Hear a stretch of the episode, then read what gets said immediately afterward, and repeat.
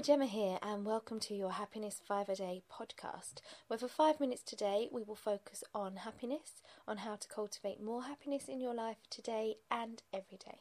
And I'll be sharing tips and tools and thoughts on how you can help yourself and empower your life further.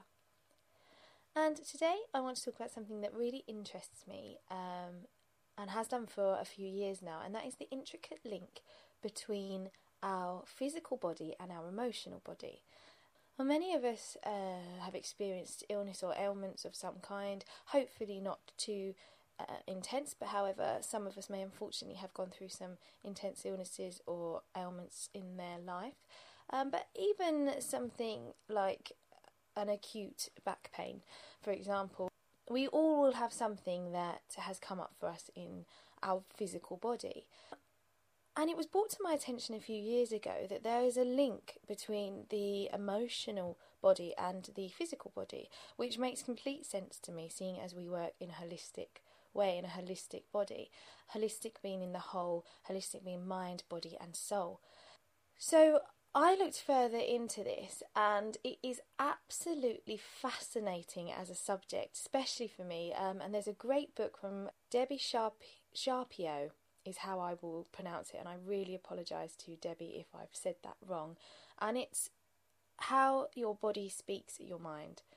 And basically, in the book, there's a huge explanation of, of this process and the way that our body is a host, and depending on what emotional state we're in, uh, the bio- biochemistry within us will either decide to host an illness or ailment or not. So it is not denying that there are external um, influences to uh, an illness. For example, if uh, flu is going round, the flu is external, you, you may be in contact with that flu.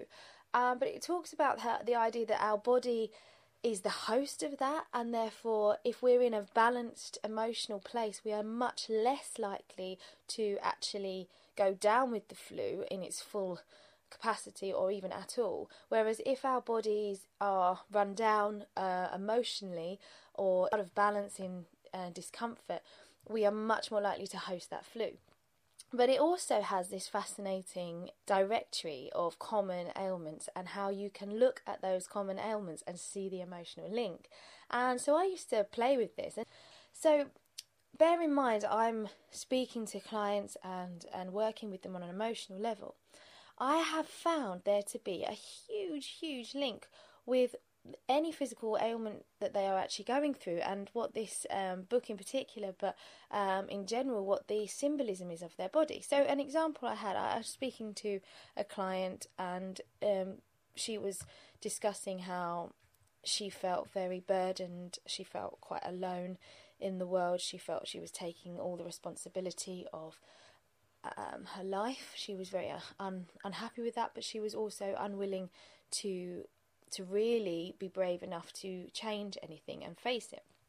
And we actually spent over an hour uh, discussing the intricate feelings of uh, and emotions that she's going through.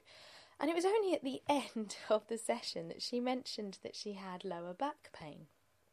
And out of interest, I, I actually looked in my book about lower back pain, and it, in a nutshell, said that lower back pain can can can occur um, as an emotional link when you are putting your problems behind you, because to the back of you in your back, not really facing them, and also being the lower part of the back, you're feeling unsupported, you're feeling burdened. It was spot on, and in, in many ways would have saved us an hour of, of you know, analysis, um, which I wouldn't do because the, the analysis was really important actually and very helpful. But it was really interesting to me that that actually had such a link. And then since that, I have, out of interest, worked with a lot of people and clients, and any physical ailment or illness that comes up for them, I, I do tend to look at what the body's trying to tell them.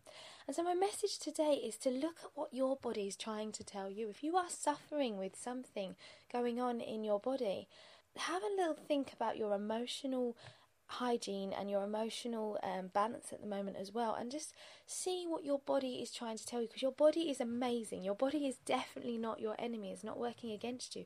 It's trying to tell you that something's going on that we need to address.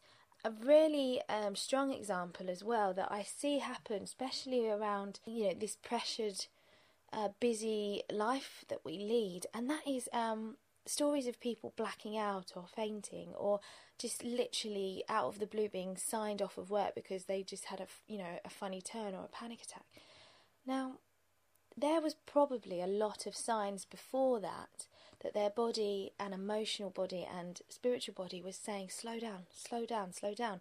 But they ignored those signs. And it's like your body comes to the rescue, and it may be very inconvenient, but your body goes, I'm going to slow you down. So they black out or they, they faint. And actually, although horrible to experience and worrying and, like I said, very inconvenient, it's your body's way of protecting you. It's your body's way of going, you are going too hard, too fast, you are overwhelmed, we're having a break. That's quite an extreme example, but it's worth thinking about. It's worth looking at ourselves in this holistic way. Um, and it's a very interesting subject that I would recommend you look into, um, because it's absolutely fun. So have a little think about any messages your body's giving you.